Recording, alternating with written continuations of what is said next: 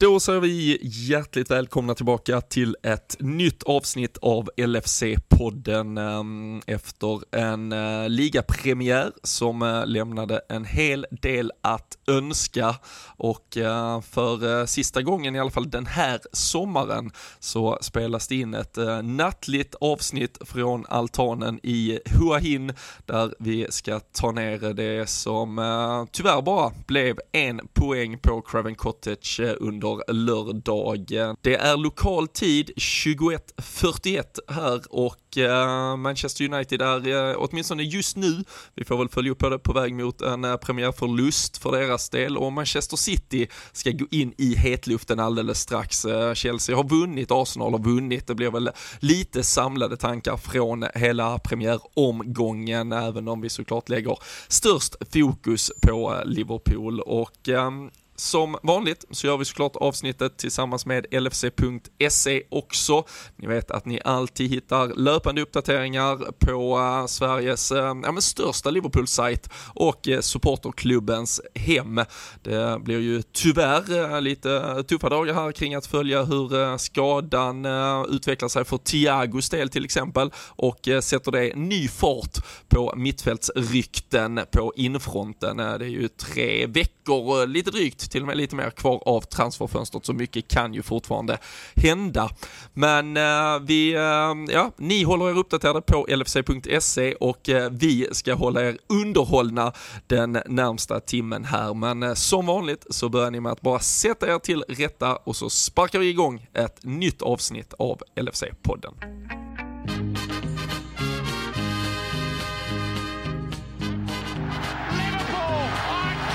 champions of Europe again.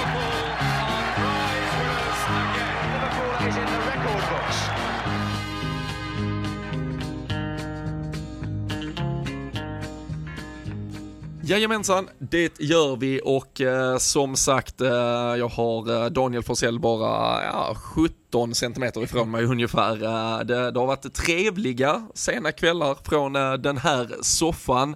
Nu måste vi ju tyvärr eh, prata om en eh, premiär som inte riktigt blev vad vi önskade och eh, så får vi väl ändå liksom avsluta här på något eh, snyggt sätt för eh, nästa gång vi sitter och poddar då blir det på eh, dryga 30 mils eh, avstånd nästa gång men eh, ja drygt 24, 25, 26, 27 timmar sedan premiären. Hur, eh, hur mår vi? Nej men det är fortfarande lika tungt egentligen som det var eh, att konstatera att det bara blev en pinne igår och det blev ju faktiskt en pinne med eh, Alltså vad, vad, kallar man det med, med andan i behåll? Men alltså det var ju Det kunde lika gärna varit noll pinnar känns det som Så en eh, en premiärmatch som säkert vissa kommer tycka att vi eh, klankar ner alldeles för mycket på att det är 37 omgångar kvar och det är det förvisso men det, det ska inte börja med en poäng borta mot eh, en nykomling och, och det kan vara allt med att de är taggade och, och så vidare men eh, besvikelsen har fast inte lagt sig så här tycker inte jag ett, ett dygn senare. Det hade väl varit ett Adam Lallana lett Brighton som nu då har en 10 minuter kvar här på och hålla sig till, eh, till att ta Uniteds eh, tre pinnar i alla fall. Så det, det hade väl varit det enda som kanske ger vad ska vi säga, 2% åt, åt rätt håll på, på den där eh, 100-procentiga pendeln i alla fall. Ja men lite, lite så eventuellt, så skrev, jag skrev till några United, alltså det är så trist att uh, när, de, när de är så här dåliga och när de bara ger en sådana här, uh, vi brukar prata om the gift that keeps on giving, så finns det liksom ändå ingen rivalitet just nu för de är, de är så många pinnhål efter. Jag hörde, eller vi läste oss till eh, rapporter från, eh, det har väl de eh, flesta då sett hemma i Viaplay-studion där Bojan Djordjic väl pratar om att ett United som kanske med nöd och näppe kan klara övre halvan den här säsongen och ehm, ja, det, det, det, det vill ju sig inte för det där laget i alla fall och vi, får, vi får se om man ja, om, om, om det finns någon, vi hoppas ju inte att de ska vara en rival den här säsongen för det betyder att vi gör ett, eh, en riktigt usel säsong i alla fall. Jag kämpar om att hamna på övre halvan, det hoppas vi väl. Alltså hur illa den såg ut i vissa stunder igår så hoppas vi inte att det ska vara, var så pass illa i alla fall utan vi, vi ska väl skaka av oss det där men, eh, men en otroligt tunga poäng att tappa såklart. Eh, för vi,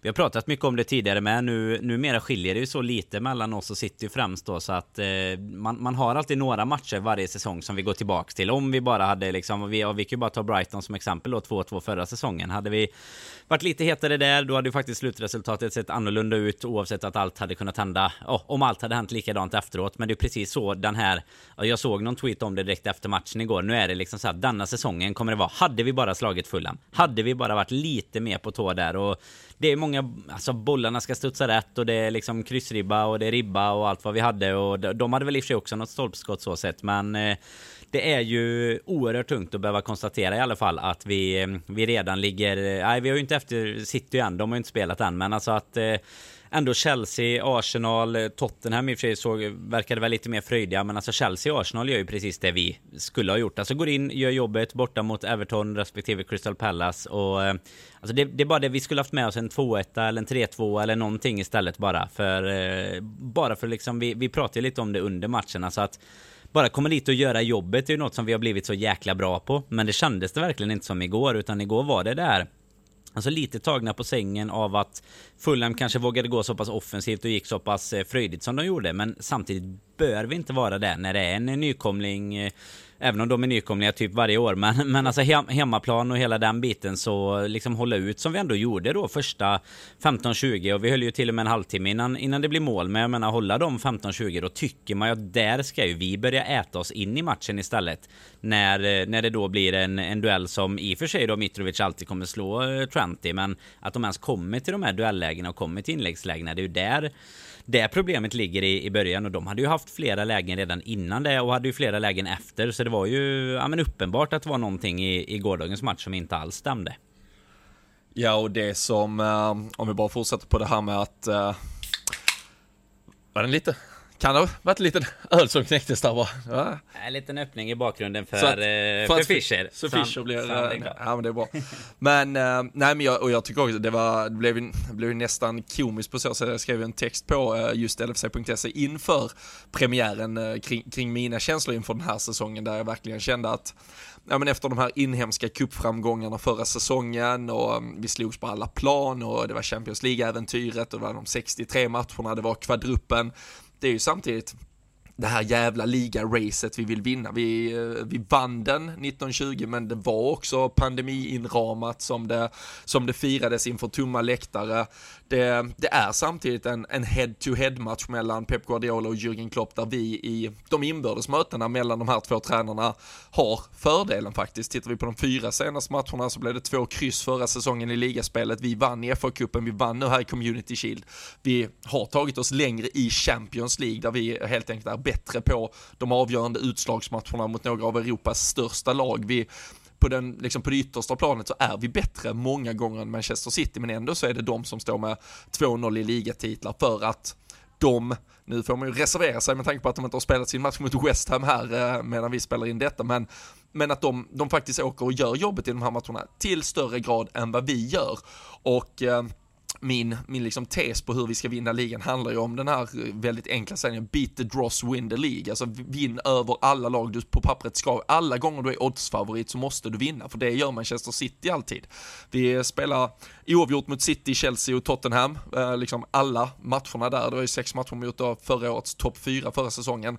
Annars är det under hösten, som du nämnde, Brighton 2-2, det är även Brentford 3-3, det är West Ham-förlusten 3-2, så är det ju Leicester förlusten som kommer kring, kring nyåret och ja, då visar sig du har ungefär då råd till fyra plumpar, kan eller med, med typ fyra plumpar förra säsongen så vinner vi inte ligan och nu har vi redan då kasserat en av dem. Så, så även om folk säger att ja, men det är 37 matcher kvar, ja men det är ju numera pratar vi poängnivåer som gör att du har så få sådana här matcher att det är ju det som stressar en. Jag tittar till exempel på hur spelbolagen också, jag tror inför säsongen så gav Liverpool typ 3,25 att vinna ligan. City var klara favoriter, men det gav redan idag inför City-matchen 4,25 istället. Mm. Så det, alltså, bara att du tappar två, jag förstår, alltså, jag vill ju också kunna känna att, äh, vi tappar två poäng, vi kör igen. Alltså, det, det är bara att köra, det är 37 omgångar kvar, men vi har ju lärt oss, vi har lärt oss den hårda jävla vägen, vi har stått mot 98 mot 97 och vad var det förra säsongen, 94 mot 93 mm. eller, alltså, vi har ju lärt oss att det är exakt de här poängen som gör att vi inte vinner ligor. Ja, och framförallt har det väl varit så här att nu, nu har man ju suttit de sista i alla fall eh, tre, fyra, fem åren och liksom jämfört nästan, ja men hur, hur är det här kontra hur vi spelade förra säsongen? Slog vi, alltså nu var ju inte Fulham uppe så det är ju då ett exempel, men liksom slog vi dem sist? Och eh, liksom tog, tog, gjorde vi en bättre poängskörd mot till exempel Manchester United än vad vi gjorde året innan. Man har hela tiden suttit liksom jämfört på det sättet istället för att känna att ah, ja, men är vi, är vi i alla fall inom 10, alltså går du tillbaks typ 10 år, nu var ju vi sällan kanske där då, men typ de här 13-14 och, och lite sådana säsonger 08-09 när vi ändå var med, då kunde man ju känna att så här, är vi bara med i februari så kan allt hända. Och riktigt där är vi ju inte i ligaspelet idag, utan där är det ju så här, ja men vi kan ju vara med liksom när du tittar på, vi kan vara åtta poäng bakom City säger vi, men när vi är åtta poäng bakom City i februari och vi tittar på spelscheman så kan vi ju direkt kanske se att så här, ja, de kommer ju aldrig tappa mer än sex poäng på de här, av vad det nu är kvar i februari, de här 13-14 matcherna liksom. Så att på, på det sättet måste man ju ändå, alltså utan att, utan att liksom, vi ska inte måla liksom den värsta dödsstöten här nu för, för ligan riktigt än, men det är ändå så att vi måste också inse att det kanske är mer allvarligt än att det bara råkade vara en dålig dag på jobbet, för, för det är det faktiskt. Och eh, nej, kom tillbaka och, och lyssna om liksom, eh, ja, hur många månader det nu går till, tio månader innan, eh, liksom nio, tio månader innan maj där, så, så kommer man kanske inte just ha den här matchen, alltså det kommer ju såklart ske plumpar både för oss och för Manchester City, men det är väldigt, väldigt viktigt att de sker på, på rätt ställen, precis som du är inne på där, och då kanske hellre faktiskt till och med åka på en en förlust. Inte mot City kanske just om det är de man ska kämpa mot, men alltså hellre kanske då åka på det mot eh, ett Chelsea, där även City eventuellt kommer åka på det. Nu eh, får vi väl se som sagt vad, vad de gör idag, men eh, solklara favoriter mot West Ham som vi har börjat få se här, redan skolar om ytterbackar till mittbackar och, och allt möjligt här, så nej, det, det är tungt, det är det. Ja, och vi får väl eh, vi får passa på ur så vi vet inte, det är ett litet, eh, litet party här på, i grannhuset som eh, det, det skriks och, och firas. Jag vet inte om det är av lycka eller bestörtning över någonting. Jag vet inte om de har sett Uniteds slutresultat kanske eller något annat, men det, vi, vi ursäktar om det kommer med lite ljud, men ni, ni får bara helt enkelt då eh, insupa atmosfären från, eh, från andra sidan jordklotet. Men eh, nej, två blytungt tappade poäng som, som kan få betydelse. Det är klart, som du är inne på Dan, och vi ska inte måla fullständig fan på väggen, men när, när det är så tydligt att ja, men, odds över en hel ligasäsong kan, kan skifta bara av att man tappar två poäng i en premiär så, så vet vi vilka, ja, men vilka tajta förutsättningar alla har, uh, har gått in i den här säsongen med och, uh, och jag tycker att man, man måste få, jag, jag, det blir lite tröttsamt när det blir så här lägerbildning nästan på sociala medier direkt också över att, ja men vad fan, det är ju bara, det är bara första matchen eller så här. men alltså jag tycker fan det är helt okej okay för folk att känna att hur jävla störigt det är att tappa de här två poängen för de kommer att vara så viktiga och precis som du inledde med, står då fan inte där i sista omgången och säger om bara Aston Villa typ som nu senast hade gjort det mot sitt. Nej, det är inte om de gör det, det är om vi hade gjort det tidigare i så fall. Så eh, nej, det, det var två otroligt tunga poäng att tappa. Vi får se hur viktiga de kommer vara, men sen kanske framförallt det, det du också har varit inne på och men alltså dels ett Fulham eh, som som jag tycker gör, gör det jävligt bra. Det ska vi verkligen ge dem i den här matchen. Jag, jag satt ju kvar, eh, blev lite halvnattmangling och så i alla fall första halvlek i eh, Everton-Chelsea. Där, alltså om man jämför Evertons eh, pressspel, intensitet och vad de försökte göra för att störa ett Chelsea så var vi inte riktigt när Fulham kom ju verkligen ut och var beredda att ge sitt allt och det, det, det fick de ju betalt för. Och eh, nu kan vi faktiskt kanske, nu tog det ju så, vad var det, dryga halvtimmen innan de gör 1-0, men titta tittar vi tillbaka så är det ju faktiskt till och med Wolverhampton hemma sista omgången, även innan dess Southampton, Aston Villa, det är ett par matcher till uh, Villarreal i, eh, i den andra final, eller semifinalmatchen. Vi hamnar väldigt ofta just nu i underlägen, så vi har ju stort problem med att koppla grepp tidigt i matchen och uh, det är ju något som måste adresseras och något som vi måste ta tag i framöver. Ja, det absolut tyngsta med, den, eh, med det konstaterandet tycker jag att vi, det problemet vi pratade om på första halvan av förra säsongen, det var ju att vi var svinbra första typ halvtimmen eller halvleken och gjorde lite det som vi har varit avundsjuka på City, alltså göra 1-0 typ, men att vi inte riktigt kunde då liksom spela ut matchen. Alltså om vi tar Brighton återigen som exempel, där vi liksom har 2-0 och, och, det känns kassaskåpssäkert och sen så släpper vi ändå in mål och, och liksom lyckas tappa de poängen. Då känns det som att nu har, nu har den pendeln gått över lite till att vi istället inte riktigt riktigt är påkopplade från start. Men sen är det också så sjukt tycker jag när man jämför bara, alltså när vi sitter här nu en vecka senare drygt sen vi spelade in här, här sist i soffan och, och jag menar då, då pratar vi om en Community Shield-match där vi liksom gör en en otroligt bra insats mot ett liksom Manchester City som är ja, men det andra laget som kan konkurrera med oss om att vara ja, men ett av eh, Europas bästa lag egentligen. Och nu möter vi ändå, alltså med all respekt då, för att de gör en otroligt bra match. Men så är det ändå ett Fulham. Jag menar många spelare som på pappret, eh, det är, det är liksom inte så att ytterbackarna ska ha en chans egentligen mot Salah och och Diaz tycker man. Men där det ändå då ser ut som att det, det var den här matchen nästan vi mötte Manchester City istället för, för den när vi faktiskt mötte City. För de stod ju istället nästan och väntade på kontring. Och här har du ett lag som verkligen vågar gå upp. Och jag menar Mitrovic, han, han eh, skyr inga medel liksom. Utan han, han körde ju på sitt bronkaspel och till slut, eh, ja, kanske för första gången nu då, så ska han även göra det i Premier League, inte bara i Championship. Det var ju synd att det började på våran bekostnad, men eh, de, de spelar ju riktigt bra och jag är mest förvånad över att vi liksom efter att ha kommit ur den här första perioden som ändå är väldigt intensiv, att vi inte därefter lyckas koppla något grepp. För jag menar, även när de, de gör 1-0 där som du säger strax efter en halvtimme så, så lyckas vi ju egentligen inte komma igång med något eget spel under hela resterande första halvlek och det är väl Alltså det är egentligen först när ärligt talat är det ju typ som i, lite som vi, vi lyckats avgöra även om vi spelade bra i Community Shield så är det ju när Nunez kommer in sen som vi ändå börjar få men lite bättre kombinationer. Vi har även en Harvey Elliot som kommer in alltså kanske lyckas med, med lite mer både via mittfältet och eh, ja, framförallt anfallet då än vad vi gjorde tidigare. Jag menar det var ju det var ju länge sedan man såg, nu gör ju Salla 1 plus 1 till slut, men jag menar det var ju länge sedan man såg honom så pass, eh, så pass liksom tyst som i, i första halvleken och då tycker man ändå att han har haft en relativt dålig form inom citationstecken under, under våren som var. Men jag menar nu, eh, nu var det ju verkligen så att han inte alls kom upp i nivå och det gäller väl väldigt många fötter i, i vårt lag och sen dessutom då skadan på Thiago som blir lite eh, grädde på moset där över hur, hur illa det kan bli för där har vi ju tagit upp många, många gånger tidigare vad vi har för statistik med och utan honom och ja, du, du nämnde det i introt här. Nu är det väl spekulationer. Vi får se. Det kanske vi inte ska fastna i för mycket nu, men det mm, mittfältet pratade vi om lite förra veckan och då, då var jag inne på att vi hade så mycket alternativ. Men vi har ju också flera som är gjorda av glas och några som kanske inte egentligen riktigt håller måttet. Så att eh, nu kanske man börjar att gå över lite till eh, de, eh, till silly season-ligan. Att vi, vi kanske får försöka hitta någonting där under tiden vi får ordning på spelet. Men eh, nej, jag vet inte vart vi ska, ska börja kring spelarinsatser egentligen. För Trent till exempel gör det inte bra, men i, just i duellspelet mot Mitrovic så förväntar jag mig faktiskt inte mer än vad som hände nästan. Jag måste bara börja, grädde på moset, är det, är det bra eller är inte det bra? Jo, det är nog bra egentligen, men jag sa nog efteråt att det var i ett dåligt sammanhang. Är det, är, är det lök, lök, på laxen? Ja, det, är, det, är det dåligt kanske? Ja, det, det låter ju värre än grädde på moset. Eller båda låter ju, ja, det, vi alltså, tar det, det, det, det, alltså, det är ju inte nice med grädde på moset Nej, egentligen, men jag, tror, men jag tänker att det är positivt. Grädde i moset hade varit bättre. ja.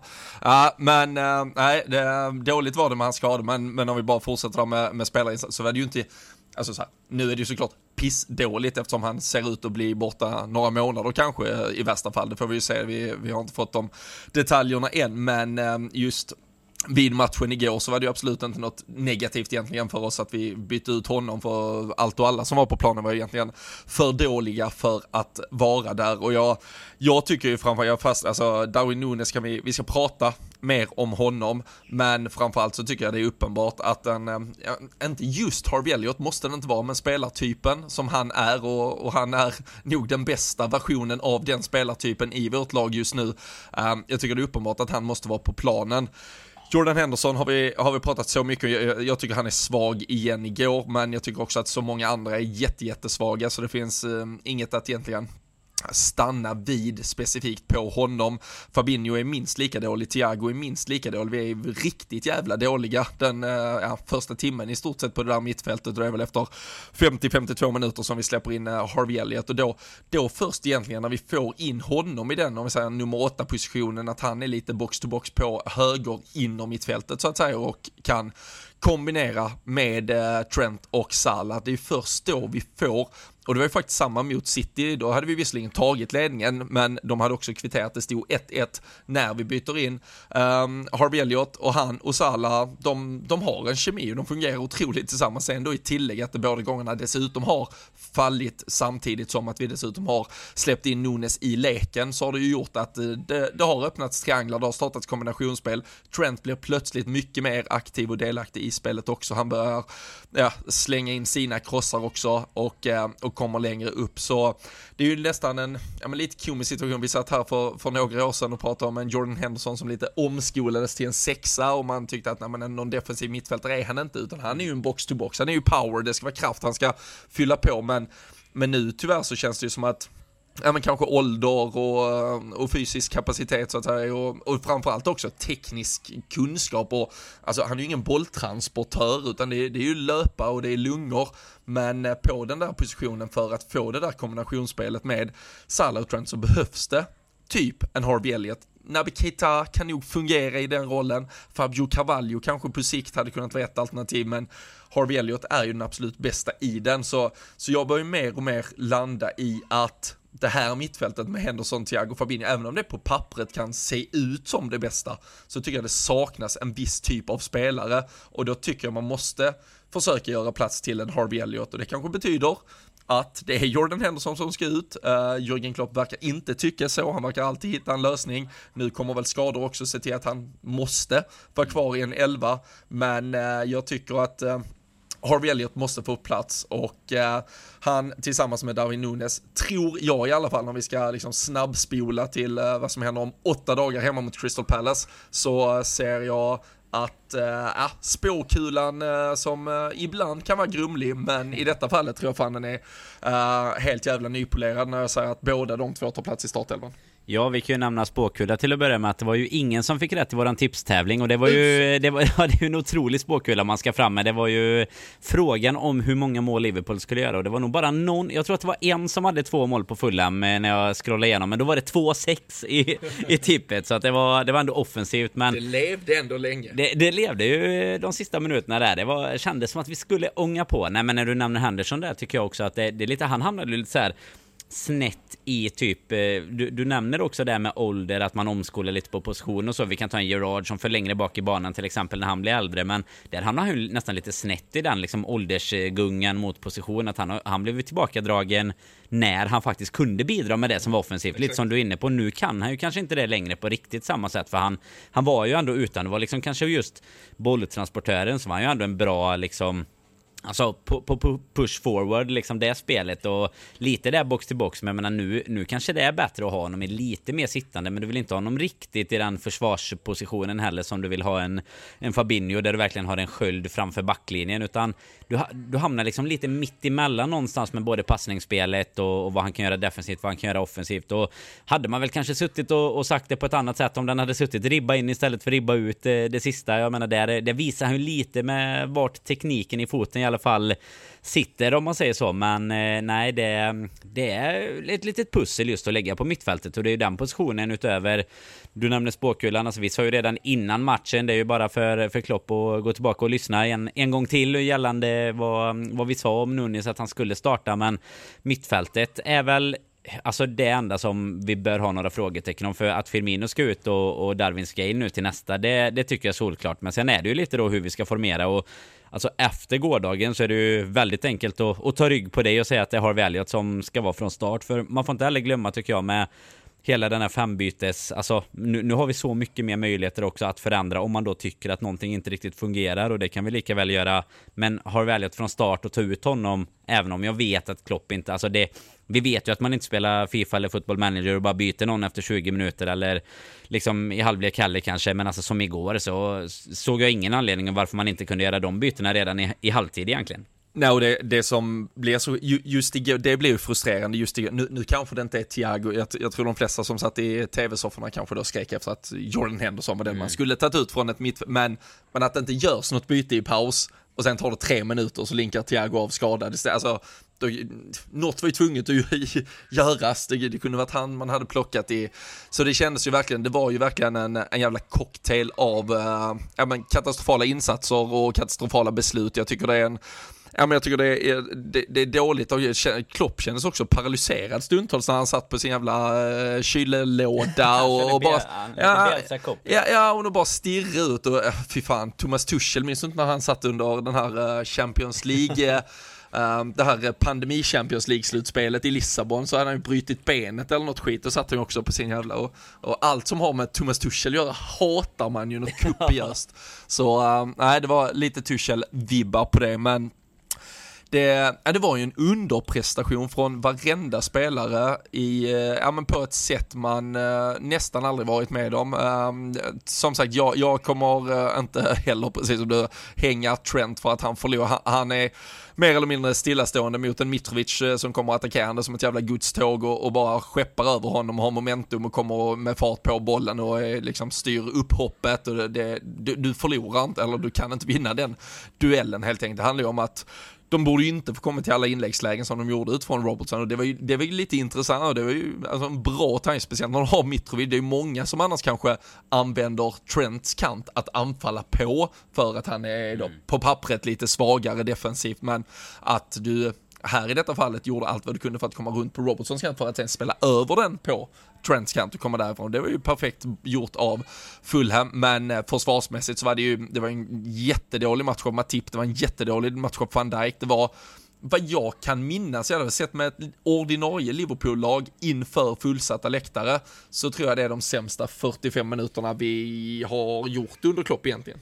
Ja, alltså vad man kan eh, komma ihåg så här på rak arm så är det också så känslan är alltid när man, när man sitter med det. Och precis som du säger med, för vi gjorde ju en hel del insatser där under ett tag när det var under pandemin då, men eh, med, med läktare, alltså med allt i vanlig ordning om man säger så, så eh, kan jag i alla fall inte komma på någon som eh, dessutom betyder så pass mycket. Det kan ju finnas någon slit och slängmatch om man, om man nu säger så, alltså något där det inte har gällt någonting. Det har varit någon liksom extra sista match eller någonting. Nu har det inte varit så många sådana i och för sig sista sista åren som inte har hjälpt något. Men eh, man blev ju, alltså man var ju nästan lika paralyserad som Klopp såg ut var man ju nästan själv av att vi liksom inte kom upp i, i någon nivå egentligen. För särskilt när vi hade sett så bra ut veckan innan och mm, liksom ändå mot ett Fulham som Ja, men som sagt, kommer ut jäkligt taggade men, men som vi ändå ska kunna ha kontroll på. Jag menar, sen vet vi ju, alltså de, det är vi också tillräckligt skickliga för att veta vad de har för för styrkor och sådär. Och som du säger, de gör det taktiskt bra med att liksom komma, komma in med Mitrovic på, på Trent. Men alltså att de ens kommer upp i de lägena ska de ju inte Nej. göra. Alltså framförallt inte så ofta. Sen att det sker någon,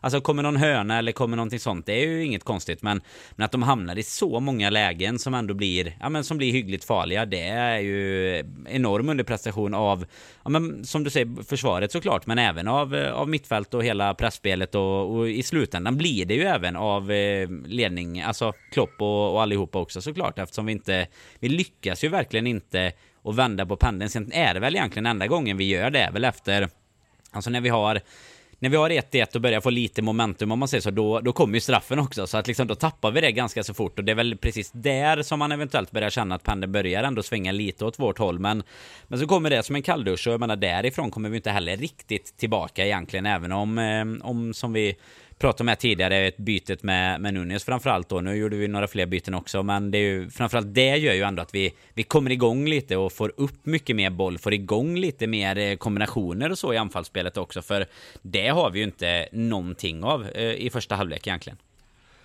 Nej, och nej, vi har ju knappt ett, eh, ett fungerande passningsspel i, eh, i första halvlek och en bit in i eh, andra och eh, där får man väl också konstatera på samma sätt som Darwin Nunes har gjort två fenomenala inhopp nu här så, så har det ju tyvärr varit en ganska ja, men ganska tuff, alltså att se Roberto Firmino i de här två matcherna. Jag tycker det har varit Ja men väldigt, väldigt dåligt att, eh, alltså det, det, just nu fyller han ingen, det, det, finns ingenting som egentligen motiverar varför han ska starta istället för nu, jag förstår alltså, ja, någon akklimatisering och kan till och med köpa att i ett, i ett skede där ett Liverpool-lag hade presterat lite kollektivt bättre över de första 55-60 minuterna mot ett Fulham och kanske minst haft ett eh, oavgjort resultat, helst kanske ändå trollat in både en boll eller två, så hade det såklart varit jättebekvämt för Darwin Nunes att komma in och spela sista halvtimmen mot ett lite mer trött och han visar ju varje gång han kommer in mot de här lagen som har fått ståst och, eh, och rallarsvinga lite mot oss att han såklart har en, en USP att komma in från bänken. Men, men till, eh, till framtida matcher ser jag, ser jag ingenting som kan uh, hålla Firmino före en, uh, en Luis Diaz och sen, eller uh, före en Darwin Nunes och, um, och sen då annars som du säger, det, vi gör ju en del byten men det är mycket annat som inte får så mycket effekt och det är ju också ett, ett skadeskjutet lag just nu, där, där fanns ingen Diogo Jota att tillgå och kasta in. Um, Joel Matip eh, vet vi eh, inte alltid håller i hur många matcher som helst på raken. Eh, Ibrahima Konate är borta nu, vi vet inte riktigt omfånget där. Mittfältssituationen har vi ju såklart diskuterat med, med då sen tidigare en Oxlade borta på, på lång sikt och vi har även Curtis Jones med lite osäkerheten, Naby Keita som var sjuk nu senast, Thiago som då trillar bort nu här. Um, så de här fem bytena som vi vet att Klopp har varit väldigt um, ja, men mån om att få till, det var ju svårt att få till stora och jag har ju jag är ju lite svår eh, kring det, här, så jag förstår att har du chansen att göra byten så vill du kanske göra byten, men jag vet att Luis Diaz, med tanke på att han är en väldigt mycket bättre fotbollsspelare trots allt per dags dato än till exempel en Fabio Carvalho. Jag, jag är lite sådär, jag, jag, vet inte alltid om du måste byta för att, för att det, om det ens ger dig en större chans att vinna en fotbollsmatch i slutet. Sen, sen verkar ju Luis Diaz tyvärr ha tagit med sig in det här, uh, ja, oförmågan att göra mål. Eh, han har ju, han har ju eh, innerklykan eller vad det är eh, igår och det är ju något av inspelen från Robertson som han är någon halv, halvtå ifrån att styra in och det är väl nernicken från Darwin Nunes också där han kan nypa till den men den tar på en fullan försvar och så vidare. Så det, men överlag, alltså ett Liverpool-lag som, ja, men som kollektivt underpresterade rakt igenom egentligen. Ja, men det är bara att instämma där. Det kanske Diaz kanske känner pressen fortfarande ifrån bettet som, eh, som fanns förra säsongen. Han tror att det fortfarande gäller tills han har gjort alla sina mål. Det är slut! Ja. Klopp, meddela!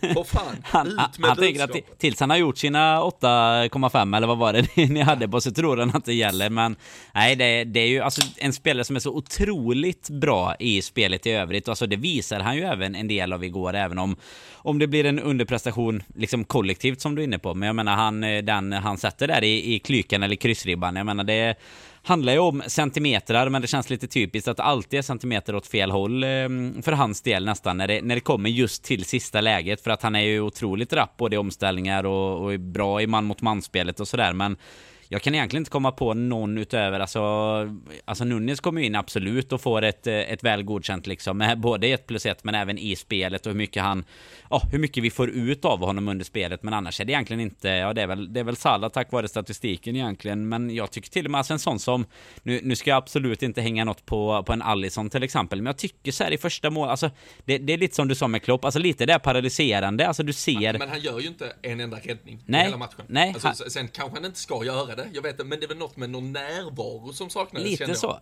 Vissa inläggslägen, jag vet att vi diskuterade någon gång under matchen också, att han kommer inte riktigt ut, alltså lite att han hade lite så här ja men lite en off-dag liksom. För att det, det känns ändå, det finns någonting, eh, närvaro är egentligen det bästa ordet du kan ha. Alltså att du äger ditt straffområde, liksom du kan komma ut på inläggen, du plockar ner de bollarna som behövs sånt. För det, det saknas ju också i lägena, alltså nu kommer jag, alltså det är väl egentligen ingen riktig chans att han har att, att komma ut på liksom inlägget som går till Mitrovic till slut. Men däremot i avslutet så är det ju inget, eh, alltså visst det blev ett, ett bra avslut när han klättrar över Trent där, men det är också något. Men vi har något... ju sett han rädda en sån nick liksom. Absolut, det är ju någonting han ändå brukar kunna, alltså det är det som kanske ändå skiljer en sån typ av världsmålvakt från de som är lite sämre.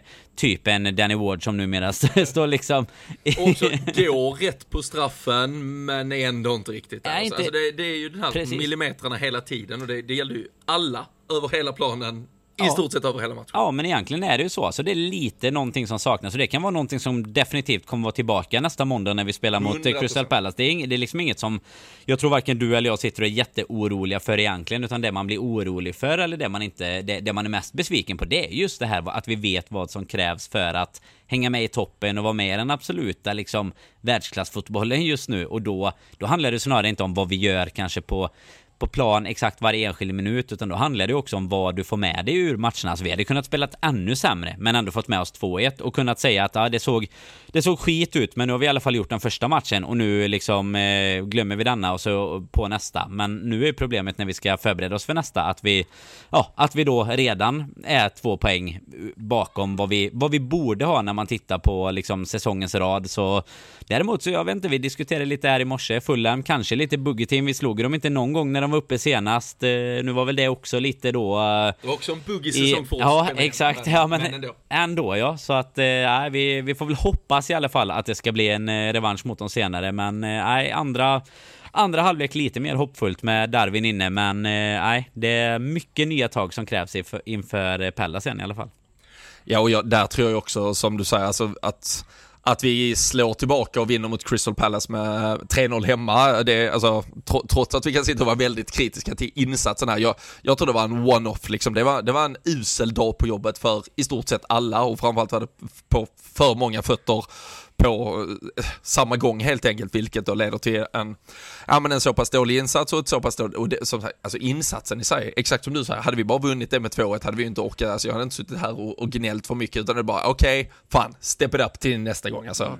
Skärp er lite, skruva på några procent, det, det håller ju inte så här. Då hade att vi de... gjort jobbet om man säger så, det var lite ja, det jag menar med Chelsea och Arsenal, då, då har vi ändå gjort jobbet, vi har tagit en, alltså premiär är alltid premiär, det får man ändå ge det och då har man ändå varit där och det är det jag tycker ändå att Klopp på något sätt har fått in i vårt lag nu, att vi kan faktiskt åka och göra jobbet emellanåt. Det gjorde vi ju aldrig för tio år sedan. Då var det vi som var så här överintensiva och vi hade en Suarez som bara sprang och bara gneta och gjorde något snyggt mål och sådär. Men du visste aldrig inför matchen vad du skulle kunna få. Här åker vi ändå, jag menar varenda av de här, eh, jag tror det var ja, 68-70 personer som hade tippat liksom i, i tipstävlingen till exempel. Det tror ju alla att vi ska gå in och kör över Fulham och jag tror inte att det fanns liksom, det, det är eventuellt eh, Mitrovic eh, mamma eller något som kanske hade honom i i fantasyn och hoppades att det skulle bli några poäng liksom. Men det finns ju ingen annan som tror att det ska, ska bli någonting för Fulham med en sån här match. Utan ja, kanske då spelarna själva också får man, får man väl tro. Men alltså det nej, det är verkligen så att man oavsett om man kritiserar det nu så måste man ändå kunna se det till att vi inte, alltså att man inte är jätteorolig för laget så, men man måste ändå få rättigheten att kritisera både enskilda spelarinsatser och eh,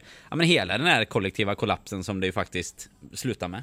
Ja, och som sagt, det, det, är egentligen bara poängtappet man är förbannad över. Alltså för resten, det, vi kommer säkert vinna, ah, vi kan vinna sju raka matcher, det är mycket möjligt, men det kommer ändå vara skitstörigt att vi förlorade, eller tappade två poäng där. Så äh, nej, det, det, är verkligen frustrerande äh, och äh, absolut äh, viss mått av äh, beröm till Fulham. Liverpool måste repa mod, måste göra det bättre framöver och ska man eh, göra det bättre så eh, har vi varit inne på det. Vi kan väl bara börja. Vi får gratulera Mohamed Salah som gjorde mål i sin sjätte raka ligapremiär.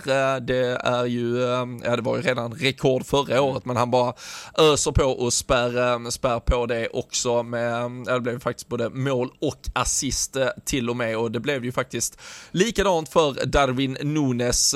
Han kom in, var, var het, var aktiv i boxen boxen. Uh, eh, han fick uh, först ett inspel som han uh, klackade, lite nonchalant, brände, satt man, diskuterade, var det rätt att avsluta med klacken? Hade han kunnat bara sätta dit foten och trycka upp den? Sen ja, drygt fem minuter senare eller vad det var, då får han exakt samma läge, väljer exakt samma avslut och smäller upp en klack i nättaket istället. Då är det fan bara att lyfta på mössan och eh, applådera den jävla idioten. ja, men lite rätt ord på den. Och det är ju, det är ju någon, alltså det, det tecken tycker jag på självförtroende i alla fall att man eh, efter att man då i ja nu blir det ju premiärmatch oavsett hur man ser det för dem det blir ju en debutmatch i Premier League i alla fall. Jag menar efter att ha gjort eh, efter att ha missat den första med den typen av avslut och sen gör precis samma sak. Men sitter man ju och analyserar liksom att man tycker att han kanske ska dra den med en insida eller till och med en utsida. Så det finns många andra alternativ att göra i, i det första läget där. Men han ger sig inte, eh, vår kära anfallare här innan han har, eh, har fått göra målet. Och det, det är ju inte, det blir inte så dåligt egentligen det första avslutet utan det är ju en bra klack ändå. Alltså det är ju inte som det kan bli för vissa spelare när de försöker med något sånt och så snubblar de över sig själva ungefär. Men eh, Sen när, när, han gör målet så är han ju förlåten nästan även för den första och då, eh, ja, där och då så tror man ju att det också ska leda. Jag tror att jag sa till dig strax innan att gör vi det bara innan 70 i alla fall så, så kommer vi ju eh, lösa detta. Men då, då visste vi inte att van Dijk hade riktigt så stor ofta att han både skulle bli bortdribblad och lösa straff. Jag läste det någonstans att det var första gången som han gör, blir det samtidigt liksom. Alltså att han ja, att dribblingen ses som lyckad liksom och så gör han straff av det. Det säger ju någonting om hans storhet, men det var ett dålig, riktigt dålig timing på att göra det för första gången i alla fall. Ja, ja verkligen. Man orkar knappt eh, fastna med det. Och det, vi, vi, vi, har väl ändå tagit ett ganska aktivt beslut eh, i, i denna podd, tycker jag, att inte fastna för länge vid eh, domar, ja, men, prestationer eller insatser generellt. Och det, är väl lite problemet eller eh, fördelen beroende på hur man vill eh, se på VAR-diskussionen och utvecklingen nu. Det är ju att eh, de ska ju bara ändra domarens beslut om det är clear and obvious fel. Numera så ändrar de ju stort sett aldrig domarens beslut, framförallt inte när de tar beslut. Vissa icke-beslut kan ju ibland liksom uppmärksammas för att sen bli ett beslut, men har domaren tagit det då, då krävs det ju egentligen att man ser att Mitrovic trillar två och en halv meter ifrån van Dijk och här kan ju ha varit någon tå som nuddade någonting och då låter man det stå eh, hur billigt det än må ha varit. Ehm, och jag tycker också lite, Alltså så här, man kan diskutera om det är rätt eller fel, men framförallt så var det så jävla dåligt av van Dijk, så ibland känner jag bara att mm. nej, men det var det som var det dåliga. Alltså domaren, ja fine, men vi var ju skitdåliga och gav han superchans att blåsa straff, så då kan vi inte sitta och klaga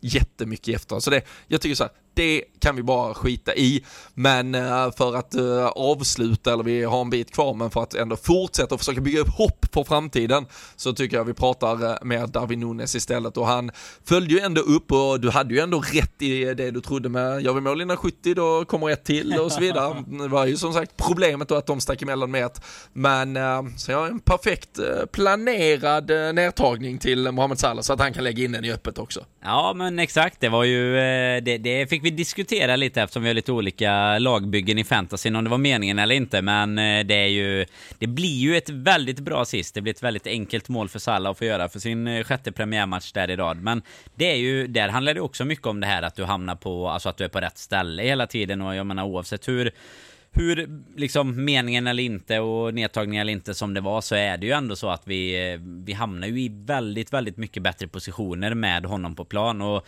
jag tycker väl fortfarande att eh, Roberto Firmino kan ha en roll att spela i en viss typ av matcher men jag tror att vi diskuterade lite även om det var inför eller efter City där men att det kan vara i typ den, den typen av matcher när, när vi, alltså nu är det så sällan vi inte förväntas vara det bollförande och påtryckande laget liksom. Och då skulle det komma en sån match mot ett City eller någon typ av Champions League-match, då, då kan det finnas en poäng att starta med Firmino. Men annars tänker jag att det finns väl ingen anledning att tänka sig att Darwin Nunes inte skulle kunna bibehålla den här energin. Alltså kanske inte 90 minuter vecka in vecka ut, men jag menar nu har han bevisat att han kan göra det i 30 plus liksom i två raka matcher och verkligen alltså komma till. Han hade ju någon statistik på att han hade liksom mest eh, big chances av alla än så länge den här omgången och då spelar han liksom bara strax över halvtimmen så att spela honom från, från start egentligen som eh, ordinarie. Det, det tycker jag inte ens är ett frågetecken ärligt talat efter, efter igår. Oavsett om det nu finns någon, eh, på, alltså någon fitnessbit i att han ska, som du var inne på, komma in och, och göra sitt eh, bra sista 30 eller 45. Jag menar då, jag säger hellre att han får göra de första 30 eller första 45 då, så att vi har kört över ett motstånd och, och lämnat dem till att bara hänga kvar på tork när Firmino sen ska komma in och, och dribbla i så fall i, i andra halvlek. Ja, och jag, jag kan bara föreställa eh, nu, nu har jag hans uh, första då, uh, det var ju träningsmatchen borta mot Leipzig där han gör sina, sina fyra mål och sen så hade vi Community Shield-matchen på King Power Stadium och sen så har vi då en, en ligapremiär på bortaplan, alltså när han kliver in, under strålkastarljuset som det blir. Det är ju kvällsmatch måndag kväll mot Crystal Palace på Anfield. Han eh, minns känslan av att göra det för Benfica där han var helt otrolig på Anfield den kvällen.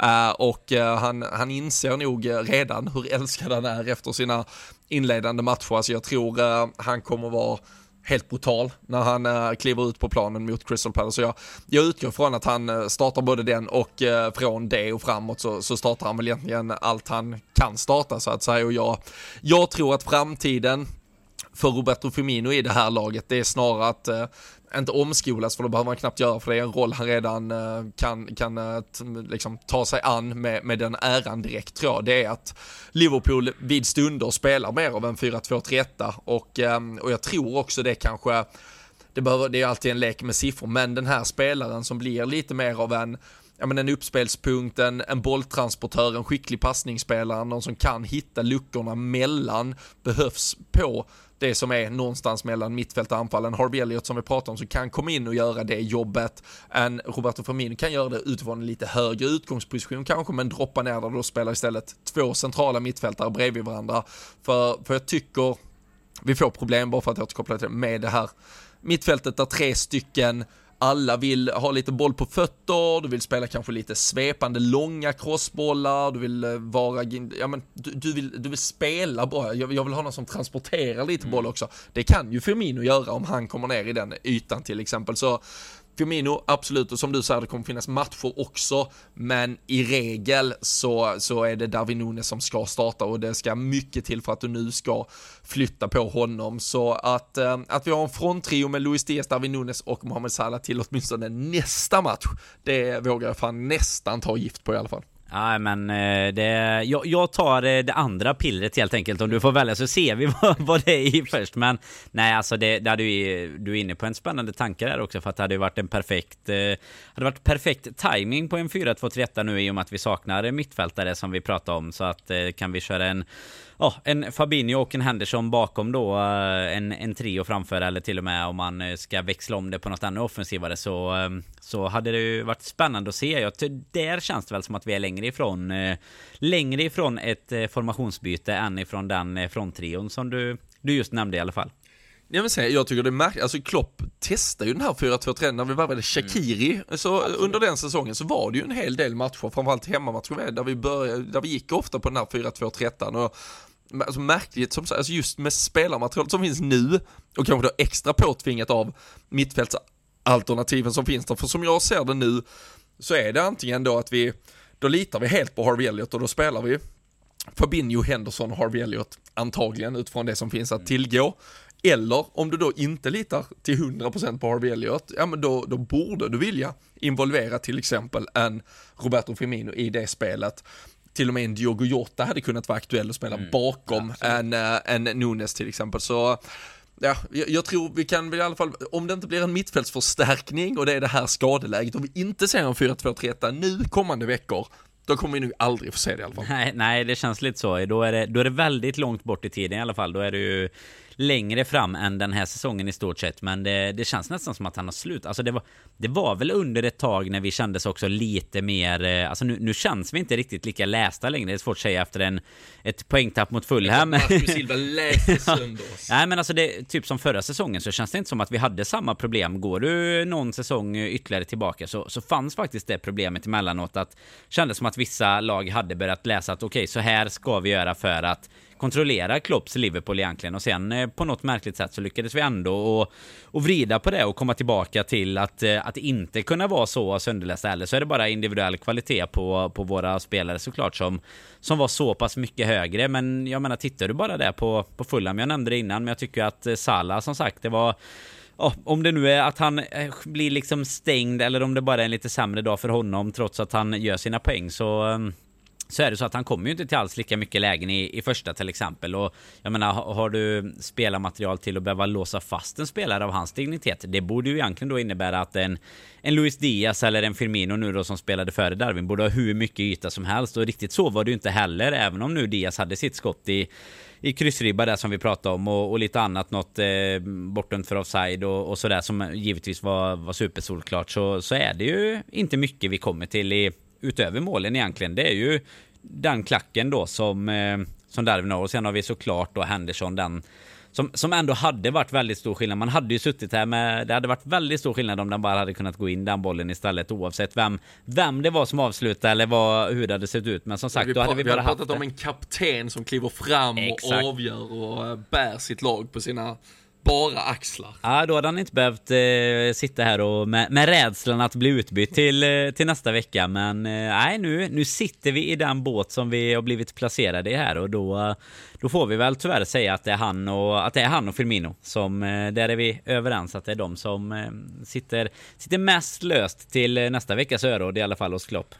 Sen då, med tanke på Thiago out, kanske ändå Henderson köp, köps en, en plats. Mest ur, eh, vad ska vi säga, kvalitets då. Det, det, blir väl det. Nu har vi inte så mycket alternativ om vi nu inte ska testa den där 4-2-3 då, men han lär väl faktiskt även få en plats där om det skulle vara så. Jag tror inte att vi är så vågade att vi sätter en Elliot bakom en Roberto Firmino i så fall. Riktigt, eh, nej, eh, så, så galna, så galna ska vi inte vara riktigt än. Nej, och så, så dåliga framförallt är ju tyvärr inte Crystal Palace heller, så uh, det, det kommer väl inte vara någon uh, fullständig walk in the park uh, utan eh, det blir en eh, tuff, tight och, eh, och jävligt häftig hemmapremiär där det är kniven mot strupen. När vi är drygt 50 minuter in i avsnittet så ska City mot West Ham sparka igång alldeles strax. Så vi, vi har ju några minuter kvar så får vi se om det blir ett sånt där klassiskt Manchester City-inferno inledningsvis och så står det 2-0 inom sju minuter kanske. Så då, då är vi fortfarande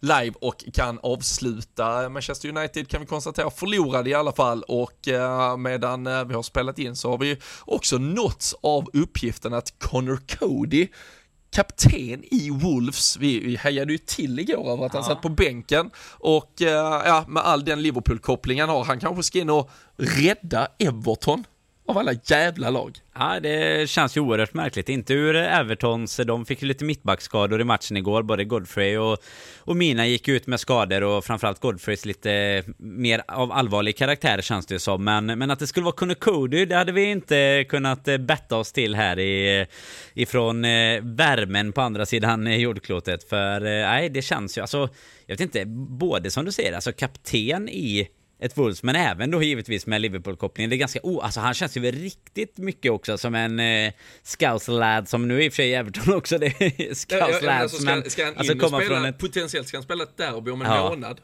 Ja. mot Liverpool. Ja, det kommer bli ungefär som när Carvalho kom tillbaka till Craven Cottage och fick några burop när han kom in där. Kände, kändes det inte som att Carvalho fick lite mer applåder och Elliot var den som fick lite burop? Ja, det, ja men ja, så var det. Det kanske så var så. Så var det nog kanske. Det var det nu, eh, säger jag fel här. Det var det faktiskt. Det var ju två Drar stycken fulla. alla småttingarna över en Exakt, det var ju två fulla-kopplingar där. Så var det ju faktiskt. Han fick lite burop när han kom in, men eh, nej, ja, man undrar vad som eh, rör sig i Codys huvud sen. Förstår man? Alltså, nu, nu var vi ju förvånade över att han var, eh, inte stod på, på startelvan för Wolverhampton i, igår när vi såg det också och undrade varför han var petad. Men det kan ju finnas mycket historia bakom det. Men att det just skulle bli Everton i så fall, det är ju eh, ännu konstigare än att han inte fanns med där i alla fall. Men de, de förlorar ju dessutom mot ett eh, svagt lead så att eh, kanske blir, blir läge att komma in om han nu inte återfinns i Everton då. Vi får väl se vad som hinner hända här.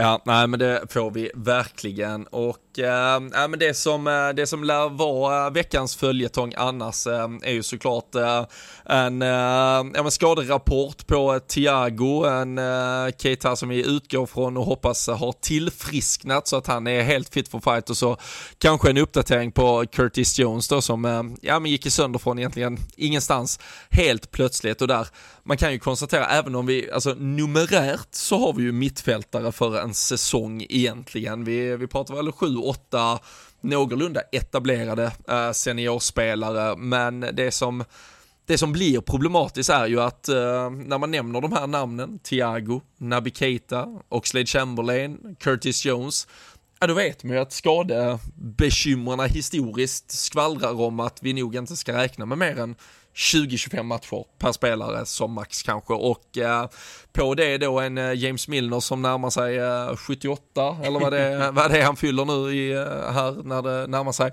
Och, eh, och sen då eh, Henderson såklart lite i en situation där han är ifrågasatt.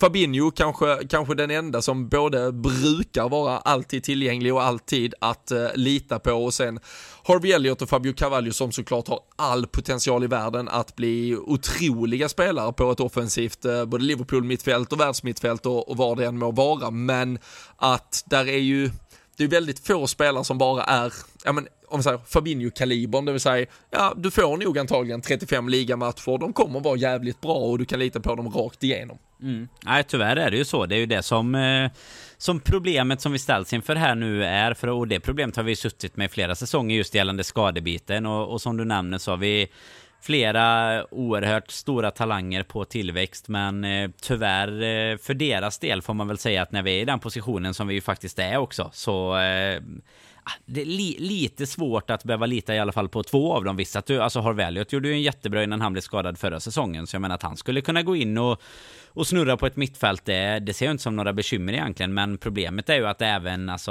ja, lite som vi pratade om Henderson, kommer upp med, med åren också och får ytterligare typ en skada på någon då. Det räcker ju att de blir skadade bara i, i en match för att byta eller kanske för en eller två matcher framåt så, så har vi hela tiden bekymmer som vi vi jobbar mot. Sen eh, får vi väl se hur hårt eh, staben här nu då jobbar för att och eventuellt förstärka det här mittfältet. Det är ju som, som vanligt inte så där jättemycket rykten ute i och med att vi ryktena kommer när, eh, när affärerna är klara. Det är väl så det brukar eh, fungera mer nu för tiden. Så vi har ju en, eh, inte en månad på oss riktigt, men ett par veckor till på oss här innan fönstret stänger. Och, och ärligt talat så de skriken man hör för, för att få in ytterligare en mittfältare, de, de, är inte, de är inte obefogade i alla fall. Så mycket kan vi säga. Nej, och jag, och jag tycker att eh, det, det, blir ganska dumt när du, eh, det, det nämns en eh, Jude Bellingham till exempel och så att nej, men vi ska vänta till nästa säsong och så här ja men Naby Keitas kontrakt går ut nästa säsong. James Milner, du kan nog inte förlänga ett år till. Det, som sagt, det börjar närma sig någon form av ålderspension till slut. Där är en Oxlade Chamberlain vars kontrakt också går ut som såklart inte ska förlängas. Då har du minst tre spelare du räknar bort från eh, den här 7-8 eh, eller vad det är vi har just nu. Jordan Henderson som knappast blir mindre aktuell för att vara ja, fullständigt ordinarie och bärande och ledande rakt igenom.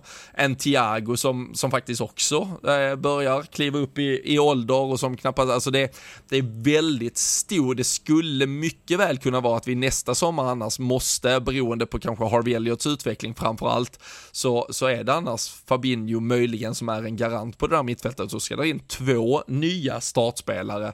Jag tycker det är lite, inte kloppaktigt att inte ta ena spelaren nu och nästa spelare nästa sommar i så fall om, om det är ändå, det, det är min värld hur en plan troligtvis borde vara och sen så kan ju både Jordan Henderson och Thiago figurera i periferin eller inte periferin, de kan vara ganska mycket involverade men de kan inte heller fullständigt litas på att vara spelare vi kan eh, ha att tillgå varje, varje vecka och varje, varje match. Utan eh, lite förändringar måste ske och där, eh, ja, jag skrev igår, Thiago out eh, två plus månader, så, eh, så måste kanske miljarden upp på bordet för Jude Bellingham eller eh, att det ageras på, på en annan, den som kanske då skulle vara spelare nummer två in på det där mittfältet till, till framtiden. Den, eh, den får vi kanske kliva in på nu och så får väl Klopp helt enkelt hitta snabbfilar eller filer in i, i startelv också. Det kan inte alltid vara den där mysiga transitionen in med, ja, som både Fabinho, Robertson med flera har fått, utan gå för en, eh, en etablerad bolltransportör, en eh, Matteus Nunes eh, som har nämnts från Sporting till exempel, verkar ticka alla boxar så att säga. Det finns andra potentiella spelare, men jag, jag tycker det vore dumdristigt och jag tycker det vore lite naivt när man pratar om att ah, vi har ju så pass många så vi kan inte ha en till. Ja, fast vi har kanske inte så pass många vi faktiskt kan lita på. Så ja, jag tycker man ska agera. Nej men det är som sagt bara att, att instämma med dig i och med att du har Alltså det stora problemet är ju Alltså kanske egentligen största problemet utöver de som inte riktigt håller kvaliteten. Det är ju med en sån spelare kan jag tycka som Thiago Där du har en spelare som håller den Alltså verkligen yppersta kvalitet i det mesta han gör. Liksom. Vi, vi hyllar honom unisont efter City-matchen. Han till och med gör, gör försvarsarbetet magiskt bra. Men sen då, alltså när, när du verkligen, alltså du, du har ju det här återkommande nu hela tiden, skador då.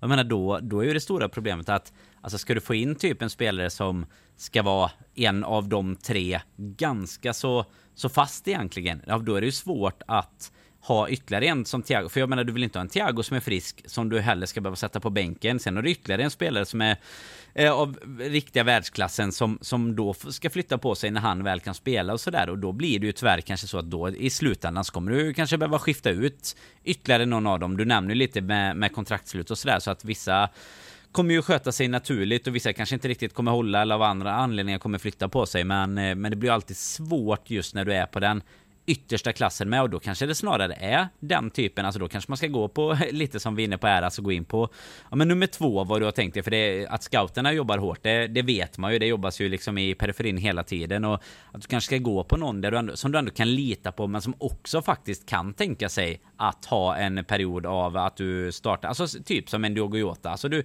du kan vara rätt nöjd med att du startar en 20-25 matcher men att du vet att du kommer antagligen också komma in i, i alla de andra matcherna. Och, och istället då ha spelare som du faktiskt ändå vet kan komma in och göra just det jobbet och inte känna, jag menar alltså all respekt man kan ha. Nu gör han sin 200 Premier League-match för Liverpool bara, James Milner. Men jag menar, det är jobbigt att när man ser att Milner ska komma in så är det ju lite jobbigt att veta att det är det här vi har och lita på. Där har vi fan en spelare vi verkligen kan lita på i 38 plus matcher om det skulle utökas Nej, någon säsong. Men...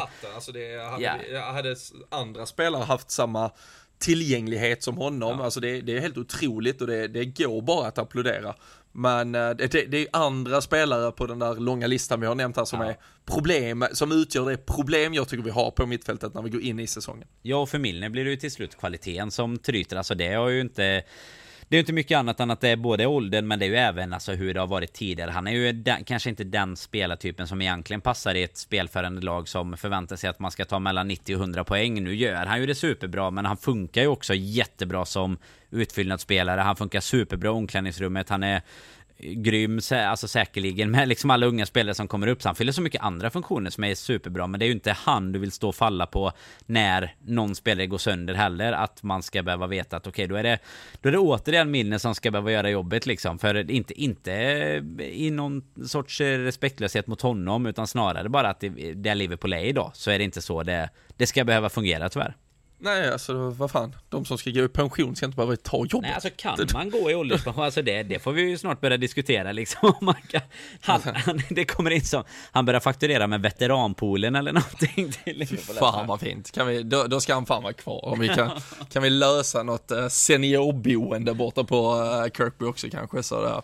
Nej, vi, vi får se hur det blir där. Det lär vara en het potatis som lär diskuteras framöver. Ni hänger som vanligt med på LFC.se för att eh, hålla er uppdaterade kring eh, ryktesvägar och eh, annat som eh, lär eh, vara intressant att följa kommande vecka. Det är som sagt eh, match mot Crystal Palace på måndag veckan som följer här, så det är ja, minst en vecka till beroende lite här på när ni sitter och lyssnar på detta tills det är match igen och när ni hör oss igen efter den matchen, då är vi tillbaka hemma i Sverige och eh, kämpar på i gruvorna. Så eh, det har varit eh, väldigt trevligt att få sitta här tillsammans. Eh, vi säger väl eh, lite sådär, eh, vi tar lite förbehåll för eventuellt ljud som kan ha varit i varierande kvalitet, men vi hoppas det har fungerat hur bra som helst ändå att lyssna igenom. nu ska vi avsluta med några Chang, några Singa, njuta av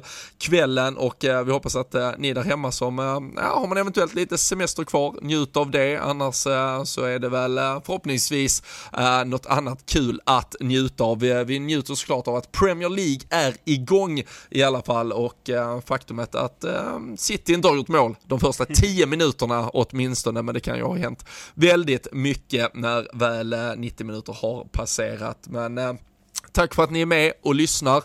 Väldigt, väldigt kul att se att så många joinade våra eh, fantasy-ligor. Väldigt, väldigt kul att se att jag ligger väldigt, väldigt bra till också och eh, väldigt, väldigt kul att se att Danne ligger lite sämre till också. Och eh, till matchen mot Crystal Palace så är det såklart ny tipstävling ute på patreon.com slash LFC-podden. Är ni inte redan medlemmar eller supportrar där borta så bli det. Det är ju tävlingsmöjlighet varje varje gång Liverpool spelar en eh, match av lite dignitet. Så eh, massvis med vinstchanser under säsongen. In på patreon.com slash LFC-podden. Stort tack för att ni lyssnar. Vi hörs och ses snart igen.